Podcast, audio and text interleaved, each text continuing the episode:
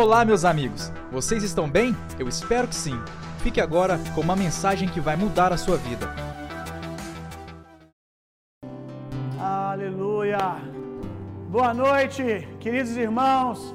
A graça e a paz de Jesus sobre a sua vida, sobre a sua família.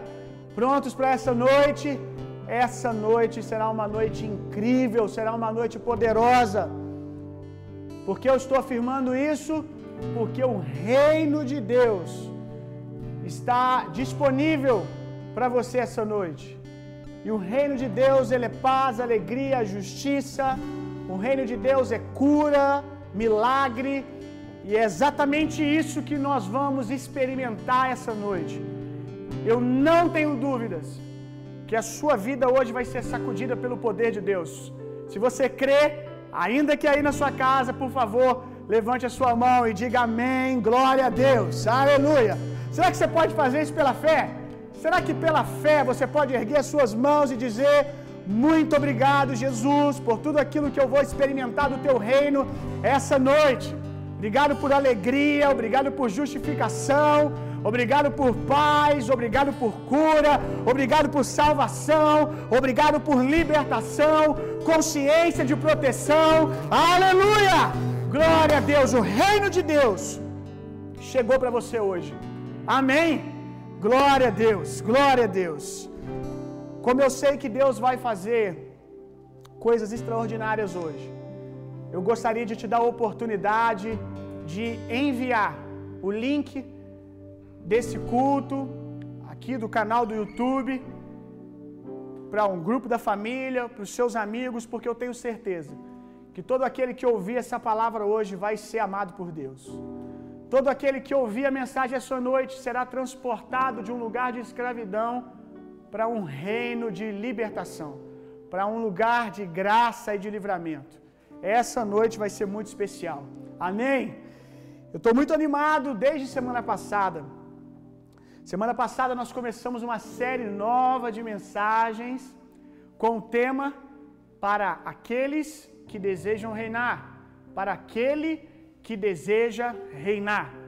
E na última semana, no último domingo, nós terminamos, eu não sei como você terminou aí na sua casa, mas aqui no estúdio de gravação, nós terminamos sendo impactados pelo amor de Deus. Quando o culto terminou para vocês, aqui a plataforma desligou, né? As câmeras desligaram. Nós continuamos falando aqui da graça de Deus, da beleza do evangelho, daquilo que nós havíamos ministrado, que Deus nos chamou para reinar, que Deus nos tirou de um lugar de escravidão para sermos reis nessa terra. E enquanto eu falava, os nossos olhos foram se enchendo de lágrimas. E ontem eu estava preparando a mensagem para essa noite, eram umas duas horas da manhã. Eu comecei a preparar a ministração dessa noite, meditar naquilo que o Senhor tinha colocado no meu coração. E de repente eu me vi em lágrimas de novo. Meu coração começou a queimar com a beleza do Evangelho, com o amor de Deus que nos constrange, nos cerca. E eu comecei a chorar, sabe aquele choro que se você tiver que explicar por que, você está chorando, você não sabe, com palavras não dá para definir. É um sentimento de alegria, de paz, de aceitação, do quanto você é amado por Deus, sabe? Um sentimento de que eu sou amado por Deus, Deus é o meu Pai, o Criador do universo, me chamou para trabalhar junto com Ele. Começou a me vir, começou a vir ao meu coração da onde Deus me tirou, que realmente eu andava num lugar de trevas, eu andava num lugar de escravidão. Agora na adoração também meus olhos se encheram de lágrimas. Quando eu pensei no que eu vou ministrar essa noite, quando eu pensei no que eu ministrei semana passada, meu coração se encheu de alegria de novo, de satisfação, de gratidão, porque eu comecei a me lembrar quem eu era, e mais ainda, eu comecei a pensar quem eu seria se não fosse o Evangelho, quem eu seria. Você já parou para pensar isso, meu irmão? Quem você seria se Deus não tivesse lhe feito um convite para reinar aqui na terra junto com Ele? É só você imaginar da onde Ele te tirou. Eu sei da onde Ele me tirou. E eu faço ideia de para onde eu estava indo. Graças a Deus por Jesus que me encontrou em um dia e me tirou daquela rota de morte e me trouxe para o seu reino.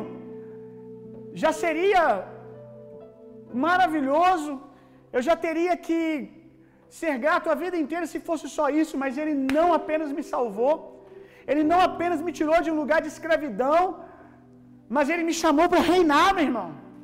Ele me chamou para reinar, aleluia.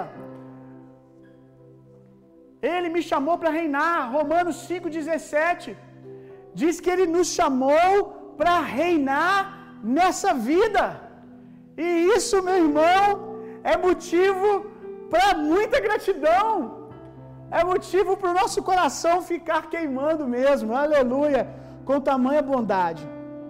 Vamos começar. Semana passada, já começamos, né, gente? Semana passada nós terminamos, nós terminamos falando ah, daquele filme Rei Leão, né? Eu acho que é difícil alguém que nunca assistiu Rei Leão, se bem que eu descobri que tem pessoas que nunca assistiram Senhor dos Anéis, com certeza eles não fazem parte desse planeta, são extraterrestres.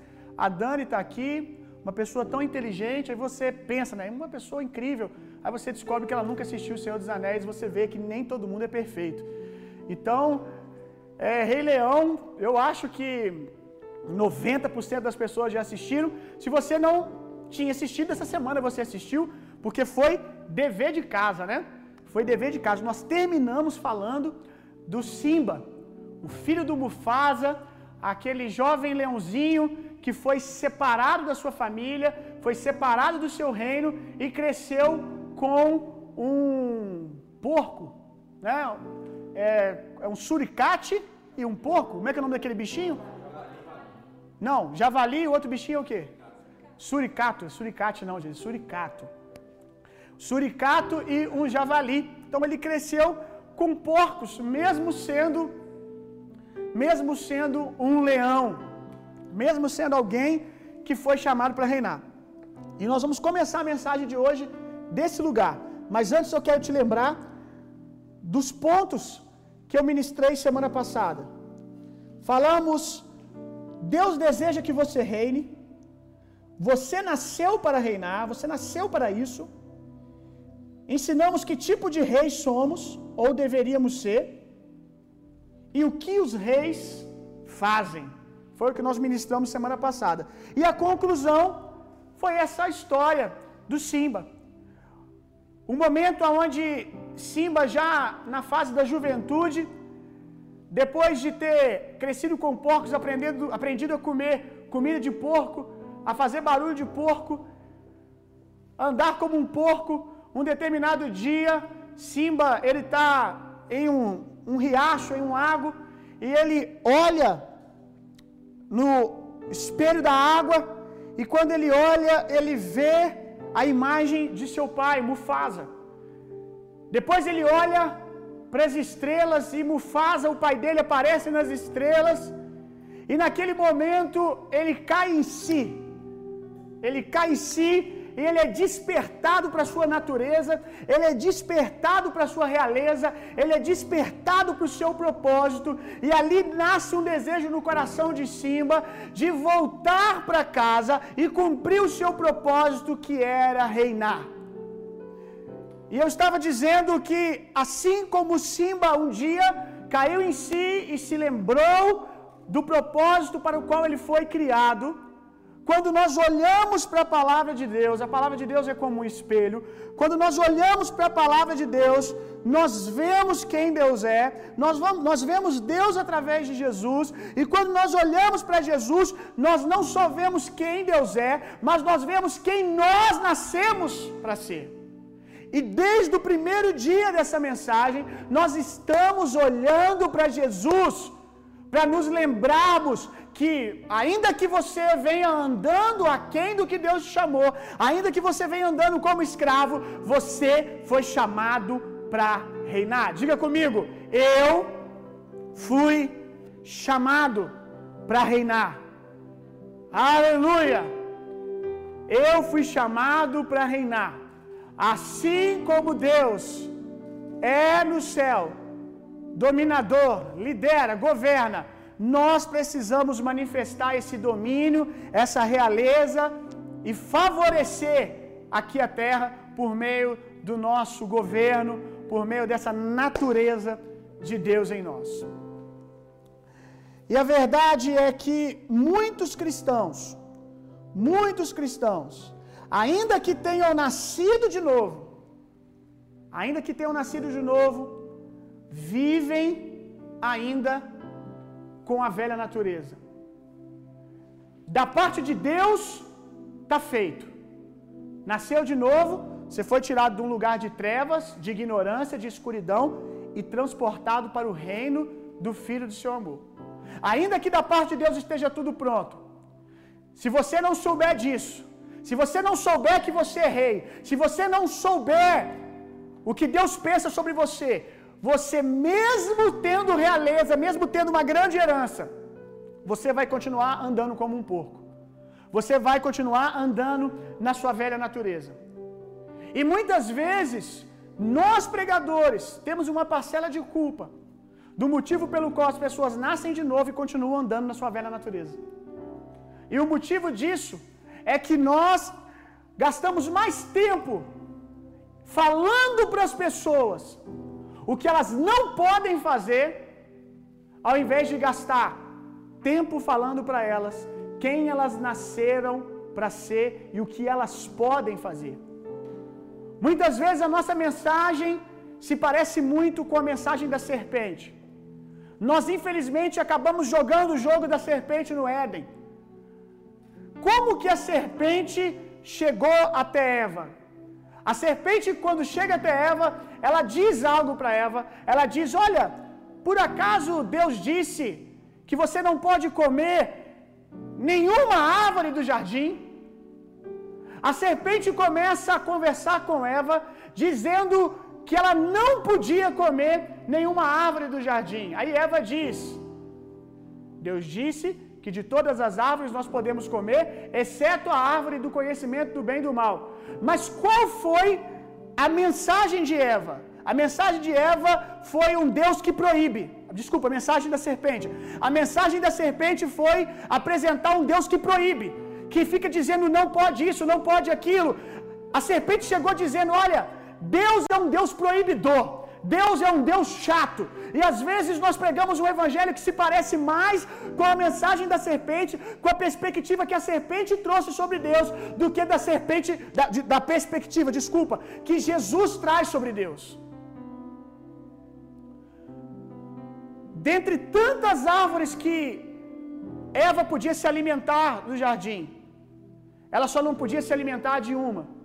Dentre, tanta, dentre tantas coisas que nós podemos fazer sendo nascidos de novo, nós preferimos gastar tempo ensinando para as pessoas só o que elas não podem, ao invés de ensinar para elas as delícias que estão no jardim que elas podem se alimentar.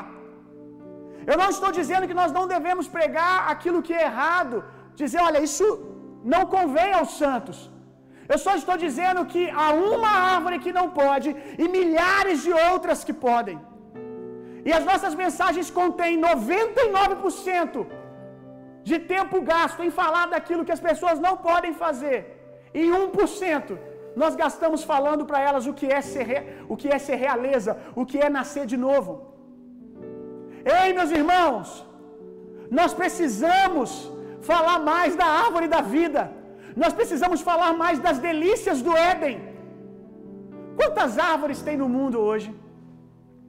Quantas delícias, quantas frutas tem no mundo hoje? Quantas árvores, árvores frutíferas existem? Eu não faço ideia. Eu sei que eu não experimentei todas. E olha que eu moro num sítio, então eu tenho o privilégio de comer muitas frutas. Cresci em roça.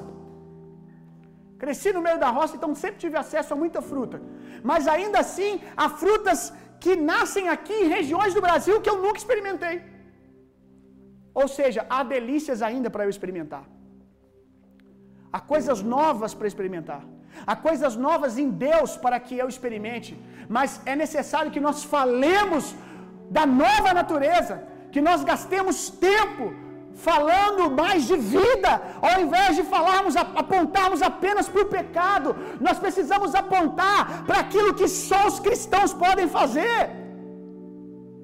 Existem delícias que só nós podemos comer porque estamos no Éden de Deus. No Éden de Deus não há apenas proibições, serpente. No Éden de Deus há delícias para serem experimentadas. E a pregação do Evangelho precisa falar das delícias do Éden, daquilo que está reservado aos filhos, meu irmão. Aleluia! Glória a Deus. Em Apocalipse capítulo 2, verso 7.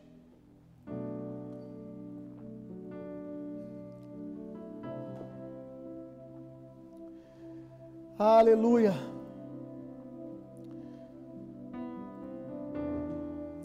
Falamos mais do pecado do que da vida, damos mais ênfase na árvore do conhecimento do bem e do mal e omitimos as delícias que há no jardim, inclusive o privilégio de comer da árvore da vida. O único que tem acesso à árvore da vida somos nós, meu irmão. A árvore da vida é Jesus. E nós precisamos falar mais. Nós precisamos falar mais do que é ser um cristão. Provar e ver de que Deus é bom. Nós precisamos ser um anúncio para as pessoas do que é ser um cristão. Ao invés de gastarmos tanto tempo falando para elas o que elas não podem fazer, vamos deixá-las verem aquilo que só nós podemos fazer porque somos filhos de Deus. Aleluia. Glória a Deus. Apocalipse 2, verso 7. Quem tem ouvidos, compreenda o que o Espírito declara declara às igrejas. Hoje eu chorei lendo isso aqui, antes do culto começar. Aos vencedores darei o direito de comer da árvore da vida que está no paraíso de Deus. Lá em Apocalipse 22 vai dizer que as folhas dessa árvore curam as nações. Aleluia! Eu quero comer disso, meu irmão. Eu quero comer disso, eu quero acessar os lugares que só os filhos de Deus podem. Nós precisamos falar mais da justiça. Nós precisamos falar mais da obra maravilhosa que Jesus fez na cruz, meu irmão. Nós precisamos falar mais de justificação. Abre a sua Bíblia comigo em Hebreus 5, verso 13. Se você está com a Bíblia aí. Precisamos falar mais da justificação do que do pecado. Aleluia. Precisamos passar mel na boca das pessoas. Precisamos dizer para ela, para elas como é maravilhoso ser livre. Como é maravilhoso andar sem condenação. A Bíblia diz: bem-aventurado, bem-aventurados são aqueles, meu irmão, que não se acusam naquilo que fazem.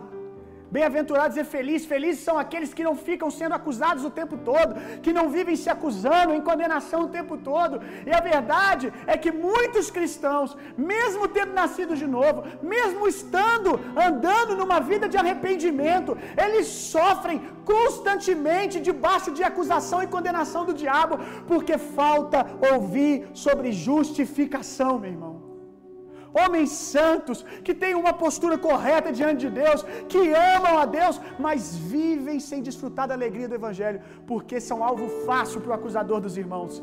Quem é o acusador dos irmãos? É o diabo.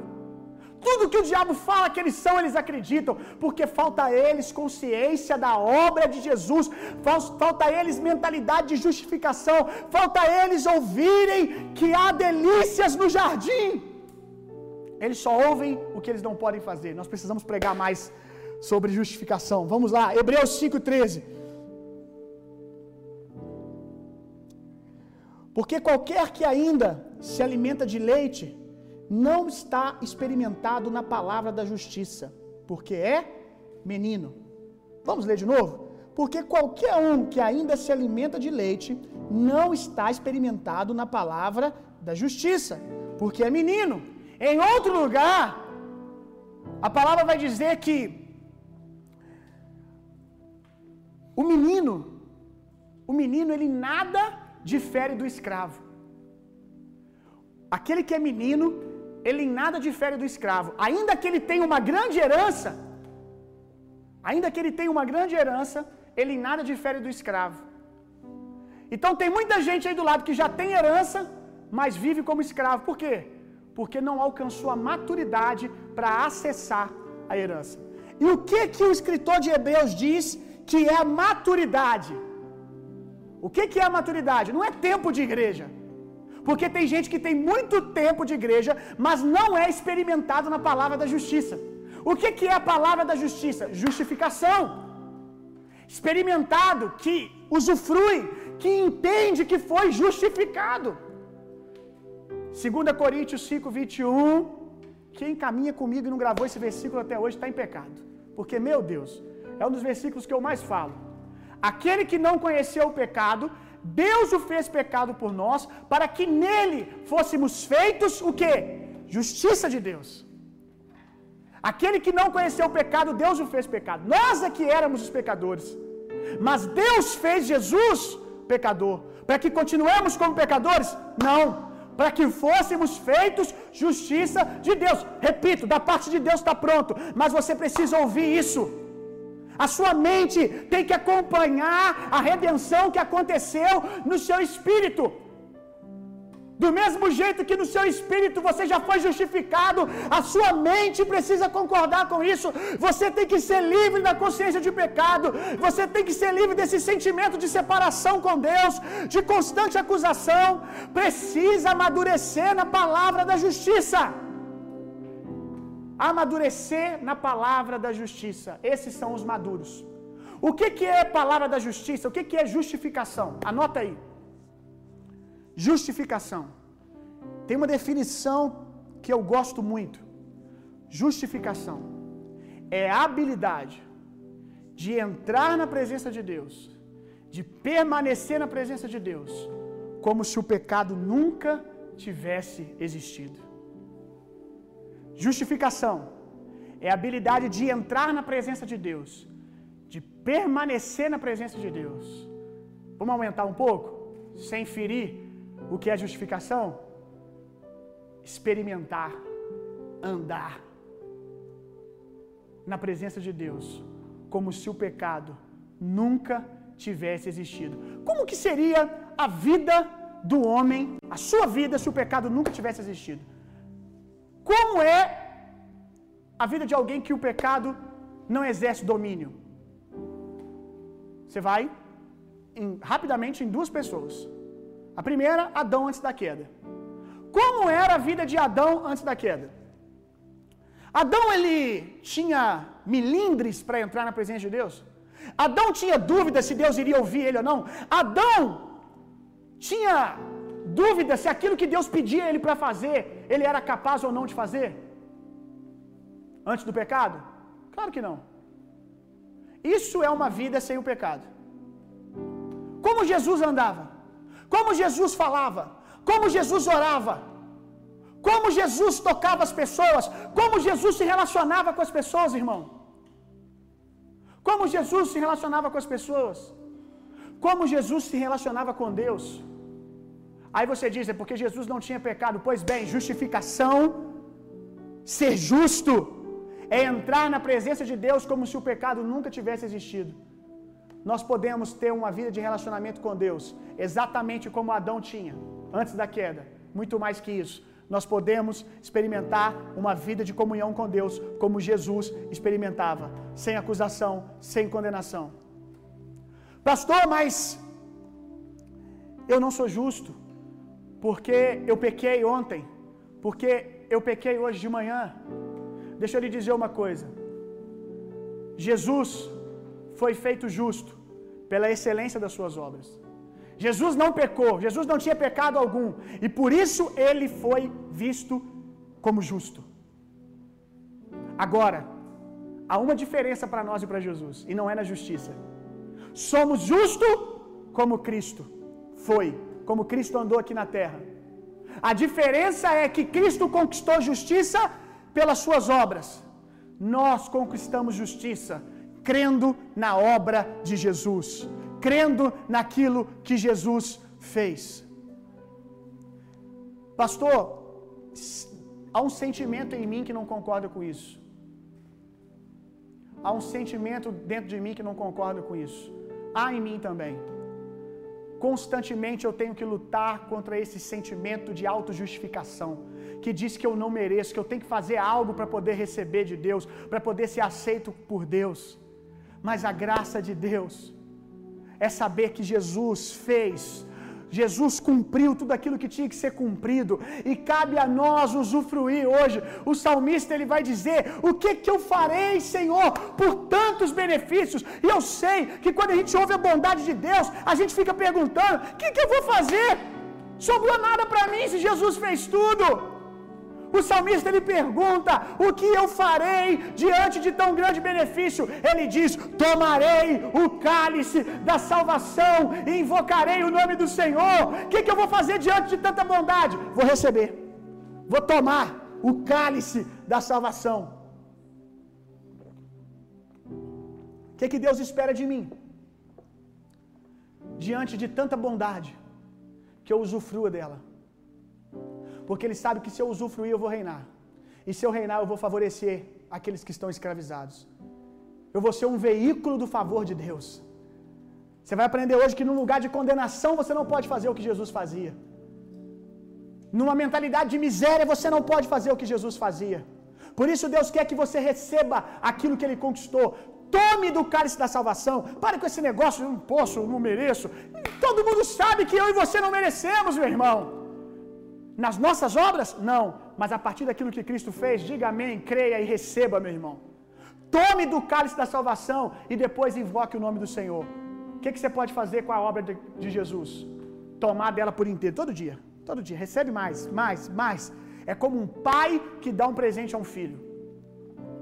Se eu dou um presente ao Tito, eu não espero que amanhã ele me dê outro. Não é uma barganha, mas eu espero uma coisa do Tito. Eu espero chegar no outro dia e ver ele brincando com o presente que eu dei. A alegria de um pai é ver o filho desfrutando daquilo que ele deu.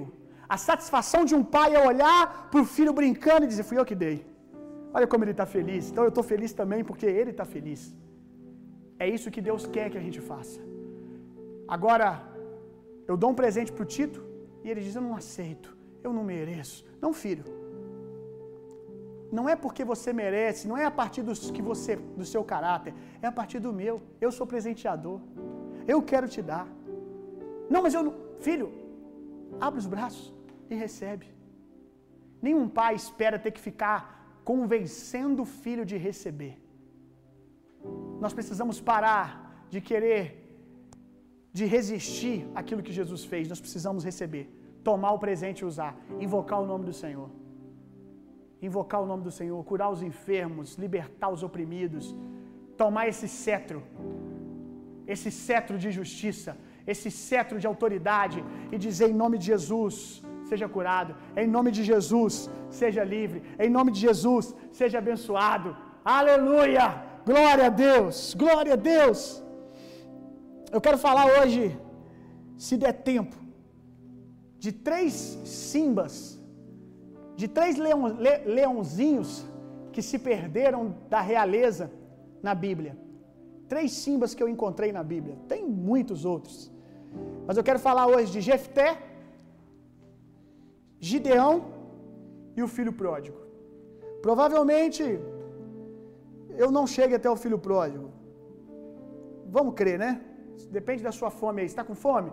Comece a escrever aí para o pessoal da mídia. Deixa o pastor pregar. Deixa ele pregar duas horas. A gente aguenta. Não para ele, não. Me ajuda aí, gente. Senão eles ficam assim para mim, ó. Me ajuda aí, me salva aí. Se eu puder continuar, a gente prega tudo hoje. Porque tem mais semana que vem. Jefté, Gideão e o pródigo. Abra sua Bíblia comigo em Juízes, capítulo 11.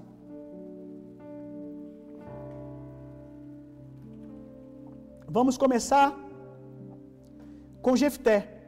Primeiro Simba de hoje. Primeiro leãozinho que em algum momento começou a andar com porco.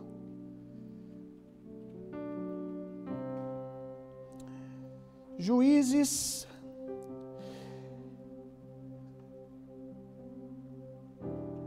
Onze, verso 1.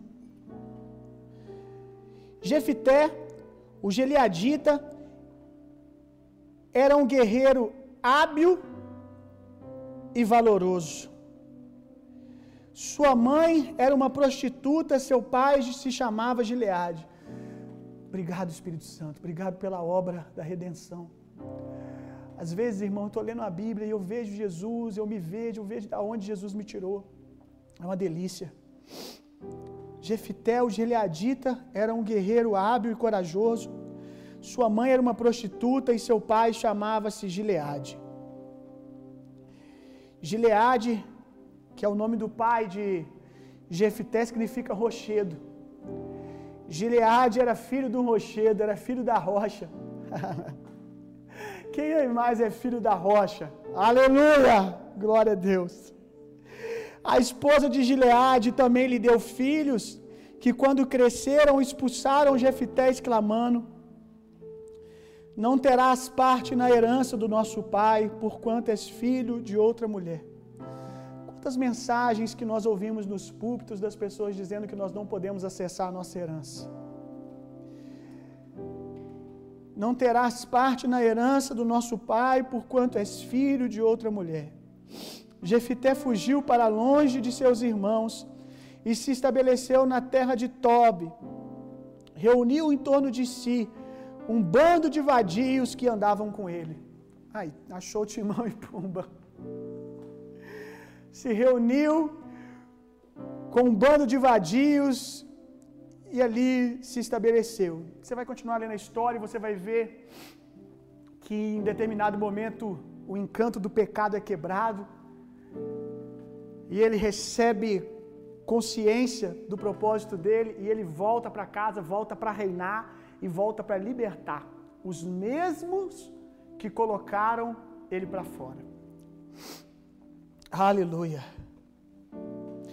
A palavra valente, que é o testemunho que Deus dá sobre Jefté, diz que ele era, provavelmente na sua tradução está valente. Deus dá testemunho que ele era um homem valente. Do grego, valente significa poderoso, guerreiro, e essa mesma palavra que está lá no original para valente, procede de uma palavra usada para se referir ao ato de confirmar uma aliança. Então, Jefité, da ótica de Deus, quem ele era? Ele era um homem poderoso, é o que Deus via nele. Um homem guerreiro e um homem de aliança com Deus. Um homem de aliança, um homem poderoso, um homem guerreiro e um homem valoroso. Apesar de Deus dizer que ele era abençoado, ele se via como amaldiçoado. Por quê? Porque as pessoas diziam isso dele. Porque ele era nascido do pecado. Como ele era fruto de um relacionamento que o pai dele teve com uma prostituta. As pessoas diziam: Você é símbolo de pecado, você é símbolo de transgressão. Você nasceu no pecado. E a verdade é que a Bíblia diz que todos nós, no nosso primeiro nascimento, nascemos do pecado. A Bíblia diz lá em Romanos, eu vou ler daqui a pouco, que todos nós nascemos no nosso primeiro nascimento com a natureza do pecado em nós. Nascemos pecadores. Só que graças a Deus por Cristo Jesus, amém? Alguém precisa te dizer que você nasceu de novo, meu irmão. Alguém precisa te dizer que você nasceu de novo. Agora o problema é que a nossa mensagem muitas vezes diz para as pessoas que elas são filhas do pecado. Dizem para as pessoas que elas são fruto da queda de Adão e param por aí. Romanos 3 continua. Romanos 3 continua. Mas a maioria dos pregadores param por aí, como eu disse, como a serpente, só dizendo a parte ruim. Não continuam dizendo que eles têm herança. Jefté, você tem herança. Agora a pergunta é: você vai ficar com o que a Bíblia diz, com o que os seus irmãos falam sobre você, o que a vida disse para você até você chegar onde você chegou hoje, ou você vai ficar com aquilo que Deus diz sobre você, valoroso, poderoso homem de aliança. Esse sou eu e esse é você. João 9, verso 16. João 9, verso 16.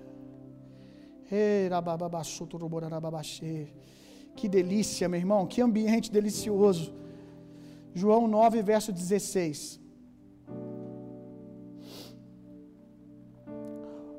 Muitos cristãos hoje, a grande maioria, batem no peito porque aprenderam assim, dizendo: Eu sou pecador. Somos todos pecadores. Somos homens miseráveis. Muitos dizem isso porque aprenderam assim. Mas eu quero te dizer uma coisa: pecador não reina. Pecadores não reinam, pecadores não fazem coisas extraordinárias, porque pecadores são escravos. E escravos são subjugados, eles não reinam. E não foi essa obra que Jesus fez em mim e em você. João 9,16. Com uma mentalidade e com essa confissão de que você é pecador miserável, você jamais vai poder fazer o que Jesus fez. Você jamais dará frutos extraordinários. Olha o que os fariseus dizem sobre Jesus.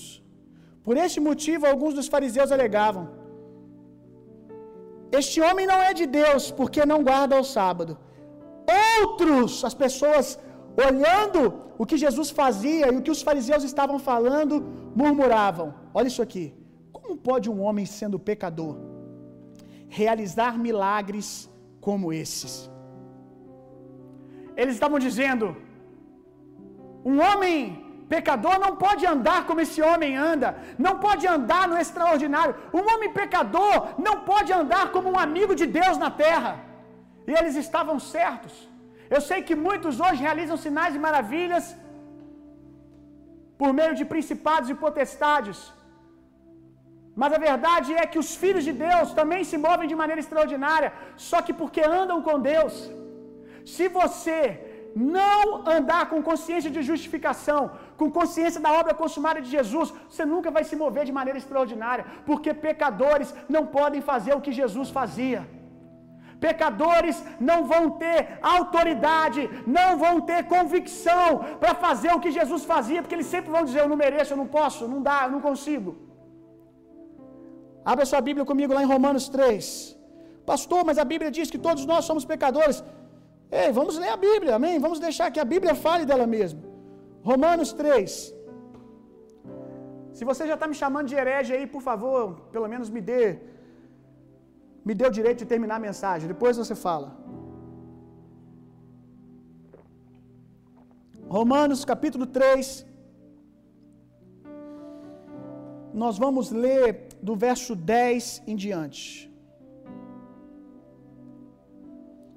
Como está escrito, não há um justo, nem ao menos um. Aí, pastor, acabou com o seu sermão que você começou desde o primeiro dia da mensagem falando que nós reinamos porque somos justos. E agora você lê Romanos 3:10, como está escrito, não há nenhum justo, nem ao menos um. É verdade que muita gente para aqui. Lembra das pessoas que pregam no jogo da serpente? Elas, elas param aqui, elas não continuam. Só que o texto continua, amém? Vamos continuar?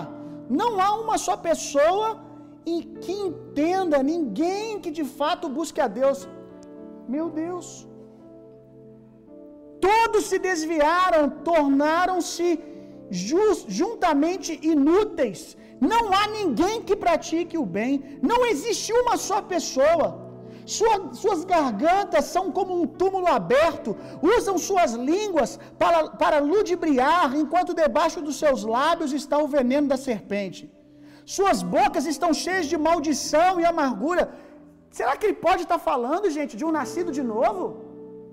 Que obra é essa que Jesus nos faz nascer de novo para nos tornar a mesma coisa? Não faz sentido. Seus pés são rápidos para derramar sangue. Será que está falando de um nascido de novo? Os seus passos são marcados por destruição e miséria e não conhecem o caminho da paz. Opa!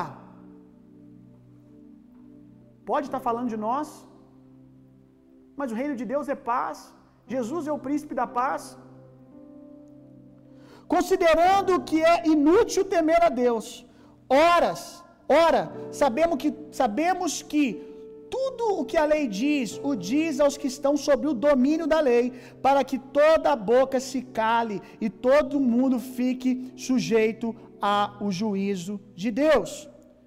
Portanto, ninguém será declarado justo diante dele, confiando na obediência da lei. Ah, entendi. Ele está falando de, daqueles que querem se justificar na lei. Opa! Pois é precisamente por meio da lei que chegamos à irrefutável conclusão de que somos todos pecadores. Olha o verso 21. Aleluia.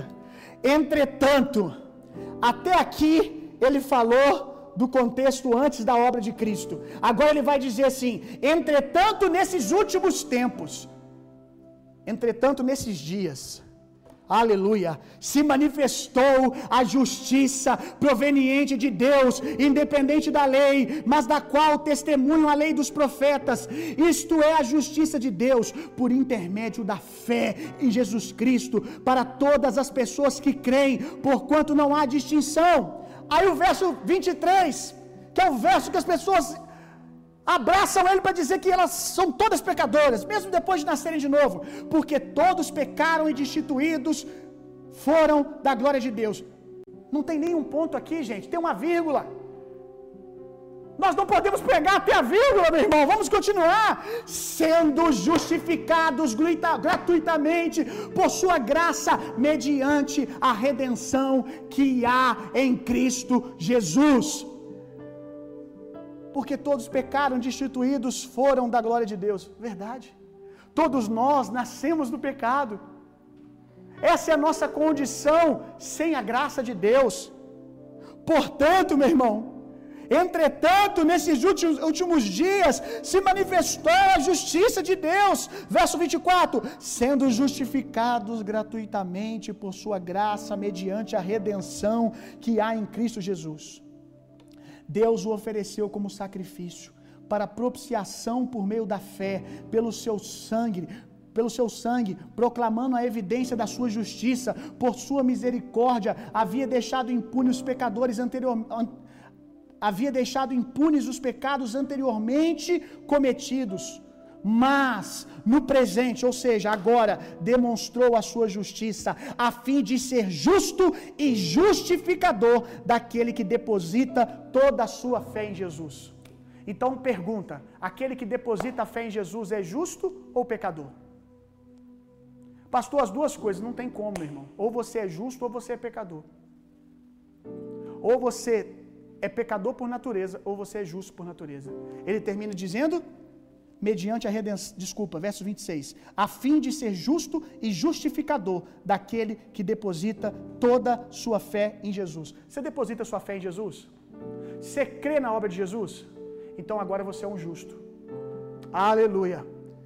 Aí alguém diz, mas lá em João, 1 João, capítulo 1, vai dizer que aquele que diz que não cometeu pecado, já está mentindo e por isso já está pecando. Eu não vou abrir em 1 João, mas você pode ler aí na sua casa, assim que o sermão terminar, ou enquanto eu, tô, ou enquanto eu estou pregando. Duas coisas precisam ser esclarecidas. Primeiro, que João está falando de um tipo de pessoa, daqueles que dizem estar na luz, mas andam em trevas. Eles dizem que são da luz, mas eles andam em trevas. Esses são mentirosos. É claro que ele está mentindo. Como ele pode dizer que ele está na luz, mas as suas obras, o seu dia a dia revela obras de trevas? Esses são mentirosos. E segundo, que nós concordamos com João. É como João diz lá no capítulo 2: se pecarmos, o que antes era natureza, agora é um acaso. Eu não estou dizendo que você não peca, eu não estou dizendo que eu não peco, eu estou dizendo que nós não temos mais uma natureza de pecado. Guarde isso no teu coração. Antes, pecar para nós era uma questão de natureza. Agora, João capítulo 2, 1 João capítulo 2, ele vai dizer: Filhinhos, se pecardes, se acontecer, Se por acaso. Ele está dizendo assim: não é mais a natureza de vocês. A natureza de vocês agora é de filho de Deus. Mas eu sei que existe uma memória de pecado aí na carne de vocês. E de vez em quando vocês voltam nas velhas obras. Se isso acontecer, ah, agora eu me tornei pecador. Não, não é isso que ele diz, não. João continua escrevendo, ele diz: Se pecardes, o sangue de Jesus é fiel e justo para te perdoar de todo pecado. Aleluia!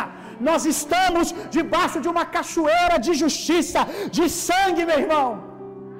Aleluia! E quando eu erro o alvo, quando por um piscar de olhos eu cometo o pecado, volto nas velhas obras, eu me arrependo, mudança de rota e volto para o lugar de justiça. Volto para debaixo do sangue de Jesus. Deixa eu dizer uma coisa para você, meu irmão. Tem uma frase do Chris Valentin que eu gosto muito, eu queria que você pegasse ela aí. Você não é mais um pecador. Você é um santo. Isso não significa que você não pode pecar. Significa que você não é mais um profissional. Aleluia! Você não é mais um profissional, meu irmão. Essa não é mais o seu, a sua natureza, não é mais o seu estilo de vida. O seu estilo de vida agora é agradar a Deus. Eu sempre digo, né, falando de porquinho, de javali, se você pega o porquinho, você pega um porquinho bonitinho, aí você dá um banhozinho nele. Rapaz, tem ali na, na Praça de Santa Terezinha, tem um rapaz que ele tem um porquinho de estimação. Diz que ele até apareceu na, no programa da do Mais Você lá. Como é que é a mulher do Mais Você? Ana Maria Braga. O João sabe. Você vê, João? Quarentena, ele está reprisando no YouTube todos os programas da Ana Maria Braga. Tá tudo em dia. Aí ele, tem, ele cria um porquinho. Tem que ver que coisa linda, ele anda na coleirinha com o porquinho. Tem problema? Não, você escolhe. Você quer ter um porquinho de estimação? Beleza, tem gente que tem largado, tem gente que tem cobra, tem gente que tem um monte de bichinho aí, trata como bichinho de estimação. Mas a verdade é que aquele porquinho que anda todo bonitinho, sabe? Cheirosinho, tá mais limpo do que meu cachorro. Se ele vê um lamaçal, se soltar a coleirinha dele, mostrar o lamaçal para ele, ele vai pular para dentro. Porque ele gosta de lama. Faz parte da natureza dele, tá no instinto dele. Aí o porquinho vai ficar lá na lama lá, aí você tem que dar banho nele. Você dá banho de novo, abre a porta, tem lama, ele pula na lama de novo. Tem que deixar trancado dentro do quarto. Se não for a lei, se não for as regras, não segura o porquinho. Se ele você der um mole, ele abre a porta e ó, sai para lama.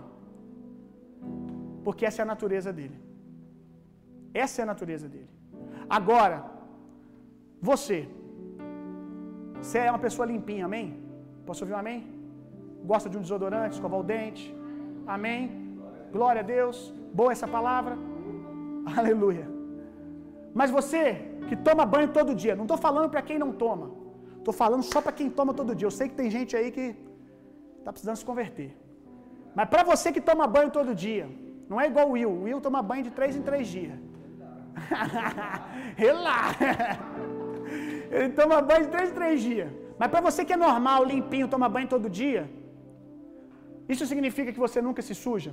Às vezes você está pilotando teu carangão lá, teu carro, aí o carro pifa, você abre o capu e você começa a mexer ali, você vai trocar o pneu, sua mão suja, sim ou não? Sua mão suja. Mas você vai dormir sujo? Você vai dormir sujo? Claro que não. Por quê? Porque a sua natureza é permanecer limpo. Isso é obra de redenção. Nós, no nosso espírito, somos justos, nós amamos andar limpos, nós amamos acertar, nós temos prazer de corrigir a nossa rota sempre que necessário, irmão. Sabe quando nós vamos começar a fazer as mesmas obras de Jesus? Quando a gente andar com a consciência de Jesus. Todo todo esse sermão, essa série de mensagens nasceu quando eu ouvi de Jesus. O Senhor falou comigo: a coroa dos reis é uma mentalidade de justiça. Jesus fez tudo aquilo que ele fez porque ele sabia que o Pai estava com ele. Na hora que ele vai ressuscitar Lázaro, ele até diz: Ó pai, eu estou orando aqui. Não é porque eu tenho dúvidas sobre você me ouvir ou não. Eu estou orando por causa deles. Eu estou orando para que eles saibam, porque eu já sei que eu posso mandar esse defunto sair, que ele vai levantar, que ele vai se erguer. Eu já sei que quando eu digo, o Senhor está dizendo comigo, porque nós temos aliança. Aleluia! Nós não podemos fazer a obra de Jesus em um lugar diferente do que Jesus estava.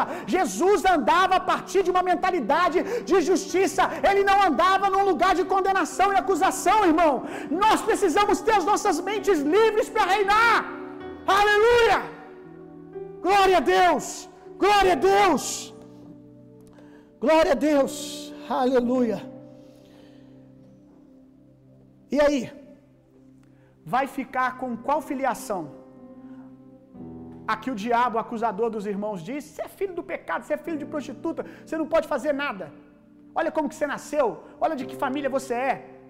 Você vai ficar com o que os seus irmãos dizem querendo te empurrar para o deserto? Para fora da herança? Ou você vai ficar com aquilo que Deus diz, valente, poderoso, homem de aliança? E aí? Eu não aguento, eu tenho que ler Romanos 5,17. Romanos 5,17 é o tema dessa série. Todavia, Romanos, olha que interessante. Eu abri Romanos 6,17 e tem tudo a ver. Vamos, daqui a pouco a gente lê 5,17.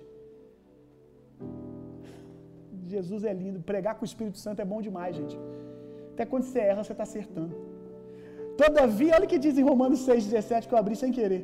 Todavia, graças a Deus, porquanto embora havendo sido, havendo sido escravos do pecado, lembra que eu disse?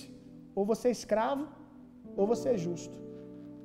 Ou você é escravo, ou você reina. Havendo sido escravo do pecado, obedecestes de coração a forma do ensino que fostes submetidos. Verso 18: Vós fostes libertos do pecado e vos tornaram escravos da justiça. Se estamos presos em uma coisa, não é nos, na obra de pecado, no que a, a família diz, do que o lugar que nós nascemos diz, nós estamos presos na obra da justiça. Está feito! E nada pode mudar isso, aleluia! Verso 5, vamos lá, capítulo 5, verso 17, desculpa, agora sim vamos aonde eu queria. Pois se pela transgressão de um só homem a morte reinou por meio desse, muito mais os que recebem da transbordante provisão da graça e do dom da justiça reinarão em vida por intermédio de um único homem, Jesus Cristo. Aleluia. A gente precisa decidir, a gente vai andar na natureza de Adão ou na natureza do segundo Adão do Cristo. Vamos lá, mais um homem, Juízes. Agora vamos para Juízes capítulo 6, Gideão. Pessoal, quer que continua? Para aí, ô, ô Dima. Pessoal, tá animado? Dá para continuar? Vou parar, hein, gente. Se for para continuar, diz aí. Ou a gente deixa para semana que vem. A mente tá bugando ou tá acompanhando? Juízes capítulo 6. Vamos comer tudo, amém, irmão? O pão para semana que vem, Jesus vai prover. Amém? Tem pão todo dia, vamos comer o pão de hoje. Você tem fome para comer tudo? Ou a gente vai ter que partir um pedacinho e deixar para amanhã? Juízes 6. Juízes 6, verso 11 ao 16. Eu chorei ontem aqui de madrugada, lendo a história de Gideão. O anjo veio, só para você entender o que está acontecendo aqui, tá? O povo de Israel está sendo escravizados, escravizado pelos medianitas, e eles estão passando fome. Contexto muito parecido com o qual nós estamos hoje. Pessoas passando necessidade, falta de recurso por aí. E toda vez que há um, um lugar de escassez, de escravidão, Deus busca, busca levantar reis para mudar o jogo. Sempre que há um contexto de escravidão, que há um contexto de fome, de escassez, Deus vai procurar um justo para levantar. Justo você já é, agora você tem que crer. Para levantar e manifestar o reino de Deus e mudar o jogo. O povo de Israel estava escravizado e estava aceitando isso. Aí Deus olhou para a terra e achou um homem chamado Gideão. O anjo do Senhor veio e assentou-se sobre o grande cavalo que está em Ofra, que pertencia a, a, Via, a Viezer. Joás, filho de Abiezer. E aconteceu que Gideão, filho de Joás, estava malhando trigo num tanque de prensar uvas, a fim de ocultá-lo dos medianitas. Esse cara era guerreiro. Por quê? Porque enquanto as pessoas estavam aceitando a escravidão, ele estava dando um jeitinho. E tem gente nesse cenário que não está aceitando o cenário, né? Está buscando meios e maneiras de fazer o negócio dele prosperar. Não está aceitando o diagnóstico de caos e está tentando dar um jeitinho, tentando achar um meio para continuar provendo para sua casa. E Deus está vendo isso, meu irmão. Assim como Deus olhou para Gideão, falou assim: esse cara não quer se vitimizar. Esse cara, ele tem o coração que eu preciso.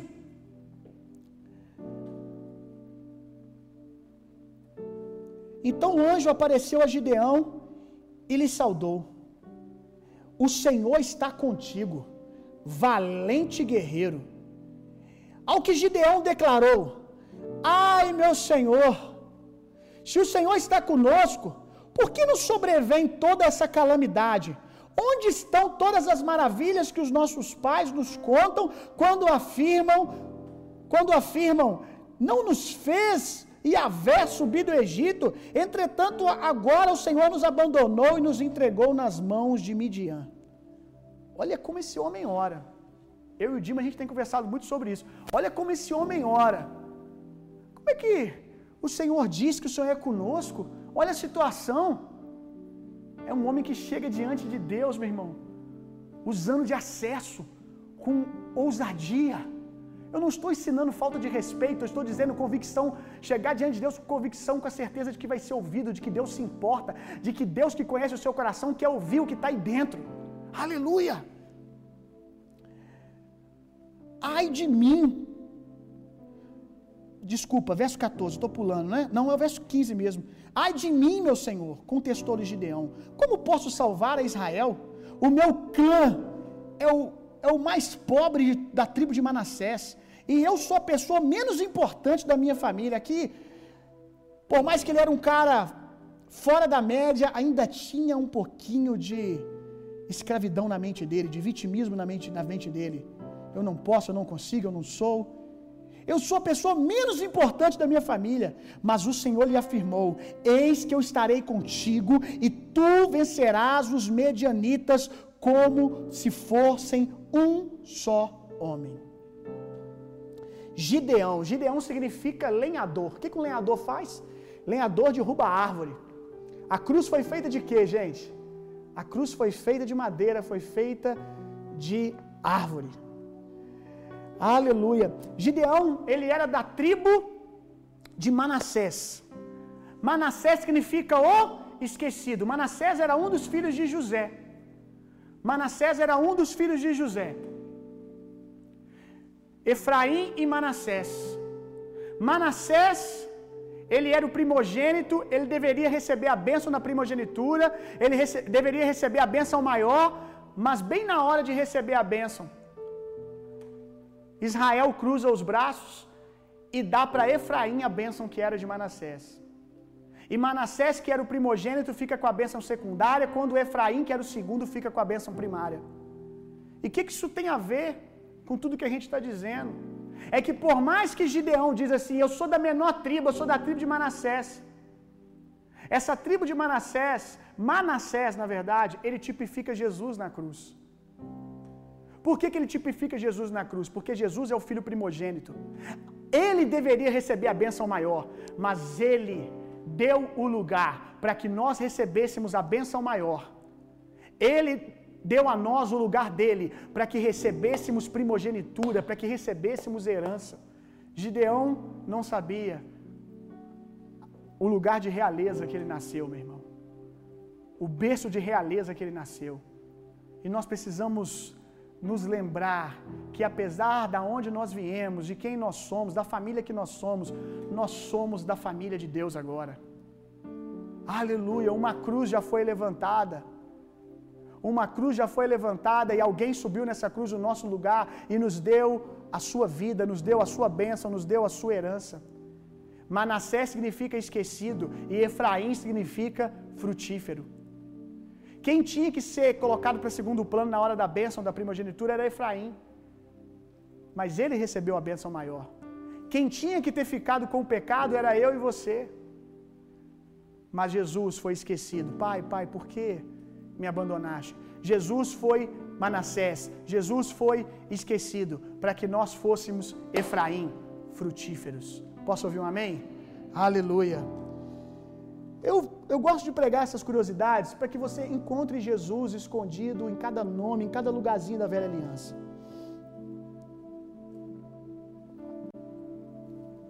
Voltando a Gideão.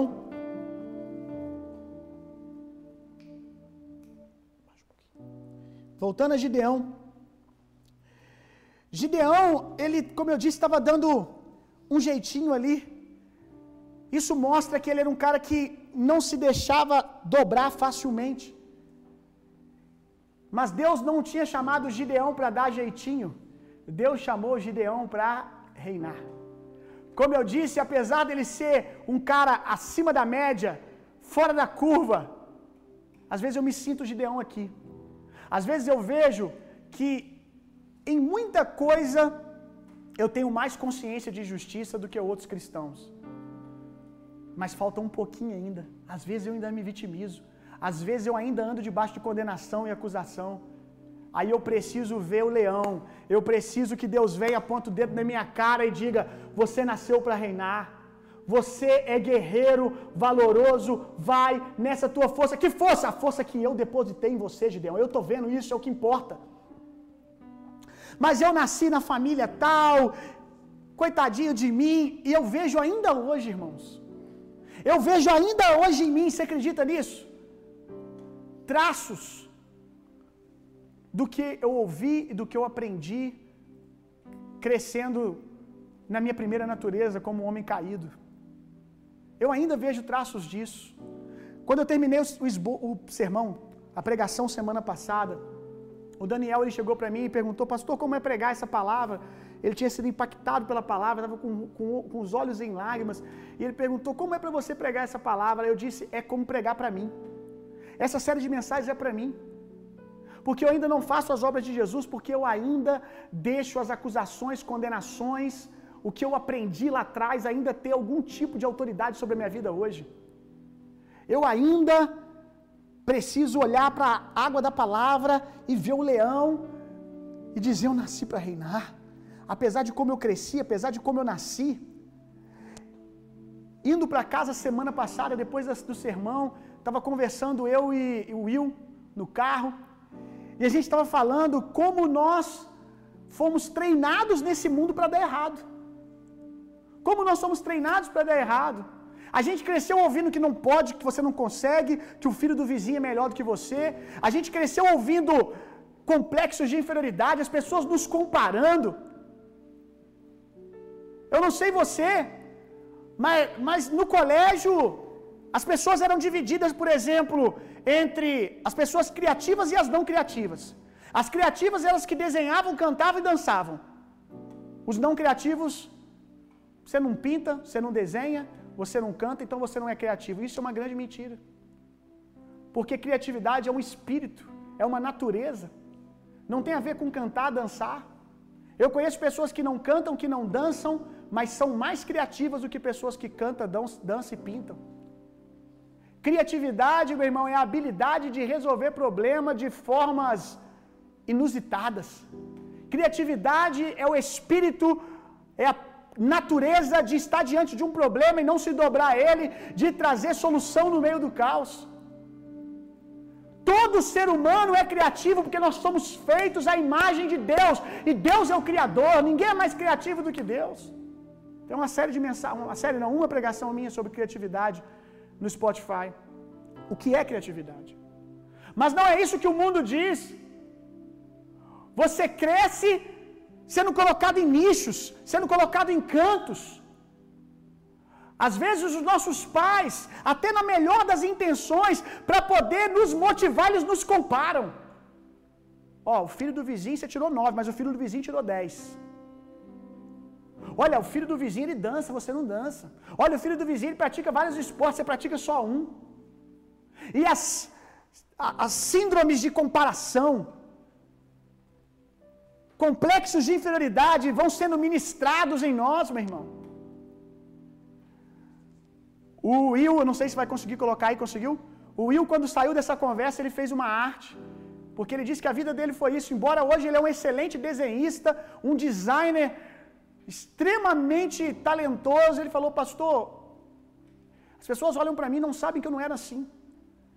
Eu sempre fui colocado nos cantos do colégio, era sempre o último a ser chamado para tudo. Aí ele fez um desenho que tá para quem está no YouTube, tá aí para você ver. Um menininho ouvindo várias frases do que ele não pode fazer. E a nossa natureza, na nossa natureza adâmica, nós crescemos ouvindo aquilo que nós não podemos fazer. Você não consegue, você não pode. Muitos foram treinados para cumprir o propósito dos pais. Pai frustrado que não conseguiu fazer o que queria fazer, agora quer que o filho cumpra para o honrar. Ao invés de treinarem os filhos para cumprirem o propósito deles, o propósito que Deus estabeleceu para eles. Então muita gente nasceu de novo, mas a mente ainda é do não pode, não consigo. Se tem uma coisa que eu ensino para todas as pessoas que querem caminhar comigo, liderar comigo, ter uma, participar da minha equipe, é tire não posso, não consigo, não tenho, não dá do seu vocabulário, porque você é filho de Deus. Quando Gideão vira para Deus e fala: Não posso, não tenho, não posso, não consigo, não dá. Deus aponta para ele e diz: Ei, vai nessa tua força. Eu não estou perguntando o que você acha, Gideão.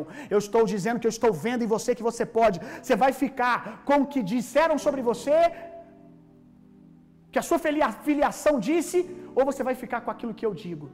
E a pergunta para nós hoje é: nós vamos ficar com aquilo que a nossa filiação natural diz ou com aquilo que Deus diz, meu irmão?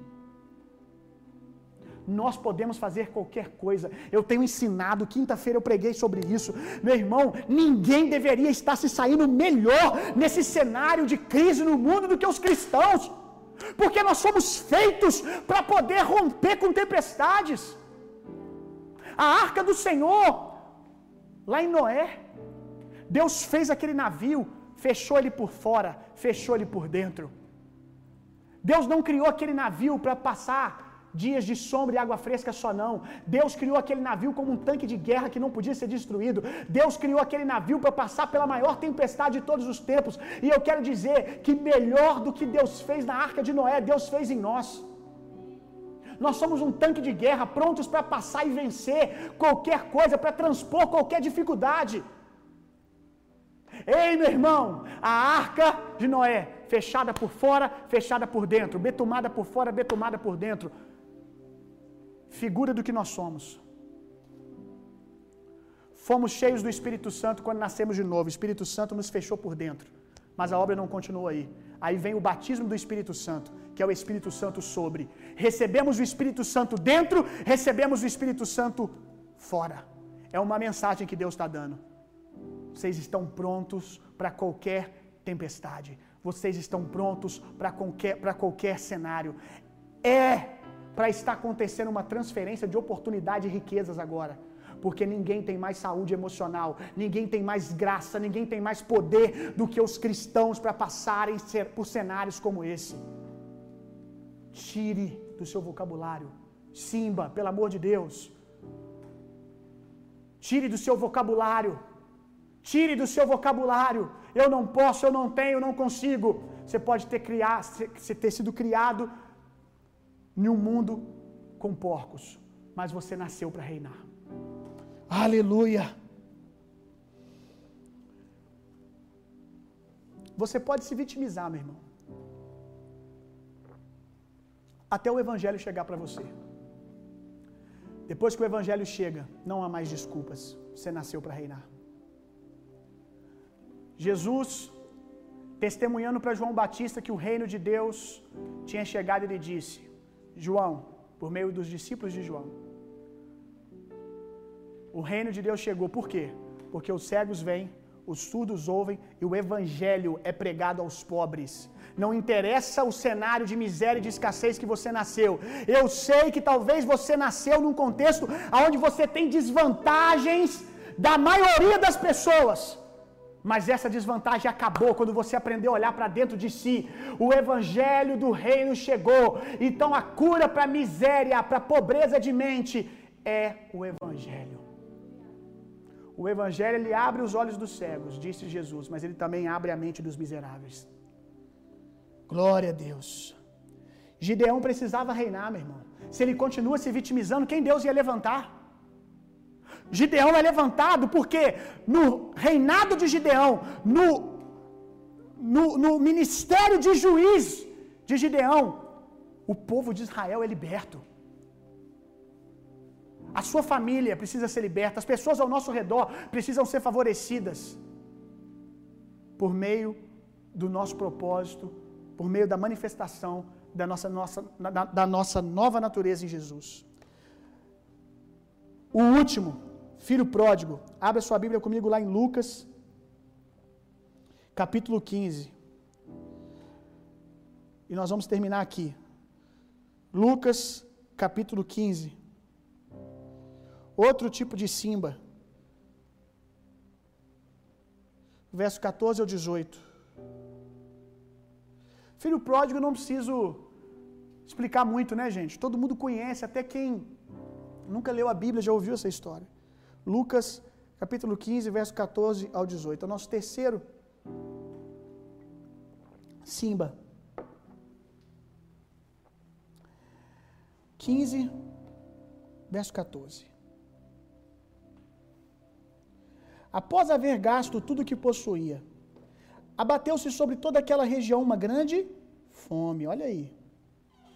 E ele começou a passar muita necessidade. Por esse motivo, foi, se empre... foi empregar-se com um dos cidadãos, cidadãos daquela região, que o mandou para um campo a fim de cuidar dos porcos. Achou Timão e Pumba. Ali chegou a ter vontade de encher o estômago com as vagens de alfarrobeira com as quais os porcos eram alimentados. No entanto, ninguém lhe dava absolutamente nada. Esses porquinhos aqui não são legais como o Pumba, né? O Pumba pelo menos deu dividiu a comida com Simba. Simba aprendeu a comer a comida dos porcos. Esses porquinhos aqui não eram tão gente boas, nem nem deixaram ele comer. Foi quando caindo em si, aleluia. Quando caindo em si, quando se lembrando do seu propósito, se lembrando quem ele é, sua natureza, do reino. Falou consigo mesmo: Quantos empregados de meu pai têm comida com fartura e eu aqui morrendo de fome? Levantar-me-ei, tomarei o caminho de volta para meu pai, e ao chegar confessarei que pequei contra o céu e contra ti. Não sou mais digno de ser chamado filho, trata-me como um dos teus trabalhadores. E logo em seguida levantou-se e saiu-se na direção e saiu na direção do pai. Nós sabemos que por mais que ele voltou ainda, né, eu não vou ser aceito. Você no máximo aceito como escravo. Quando ele chega para o pai, ele começa com todo esse discurso, o pai agarra ele, abraça, para com isso, você nasceu para reinar, meu amigo. Para com isso, vem cá que nós vamos dar uma festa que você voltou. Mas eu quero destacar aqui o que fez o filho pródigo querer voltar para casa. O que fez o filho pródigo querer voltar para casa? Aí você diz, foi o agir do Espírito Santo. Óbvio. Quem convence o homem do pecado, do juízo e da justiça? Quem leva o homem a cair em si, gente? Quem leva o homem a cair em si é o poder do Espírito Santo. Mas qual foi a ferramenta, o momento, o episódio que o Espírito Santo usou para ele cair em si? Quando ele se lembrou da bondade do Pai. Quando o filho pródigo pensou: meu pai é bom, meu pai vai me aceitar, lá tem manjares. Quando o filho pródigo se, se, se lembrou da mesa do rei, ele caiu em si. Olha o que a Bíblia diz em Romanos capítulo 2, verso 4. Eu costumo dizer que nada é mais evangelístico que o amor de Deus, meu irmão.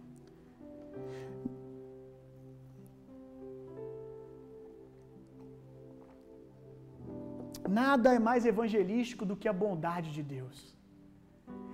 E por que, que nós precisamos reinar?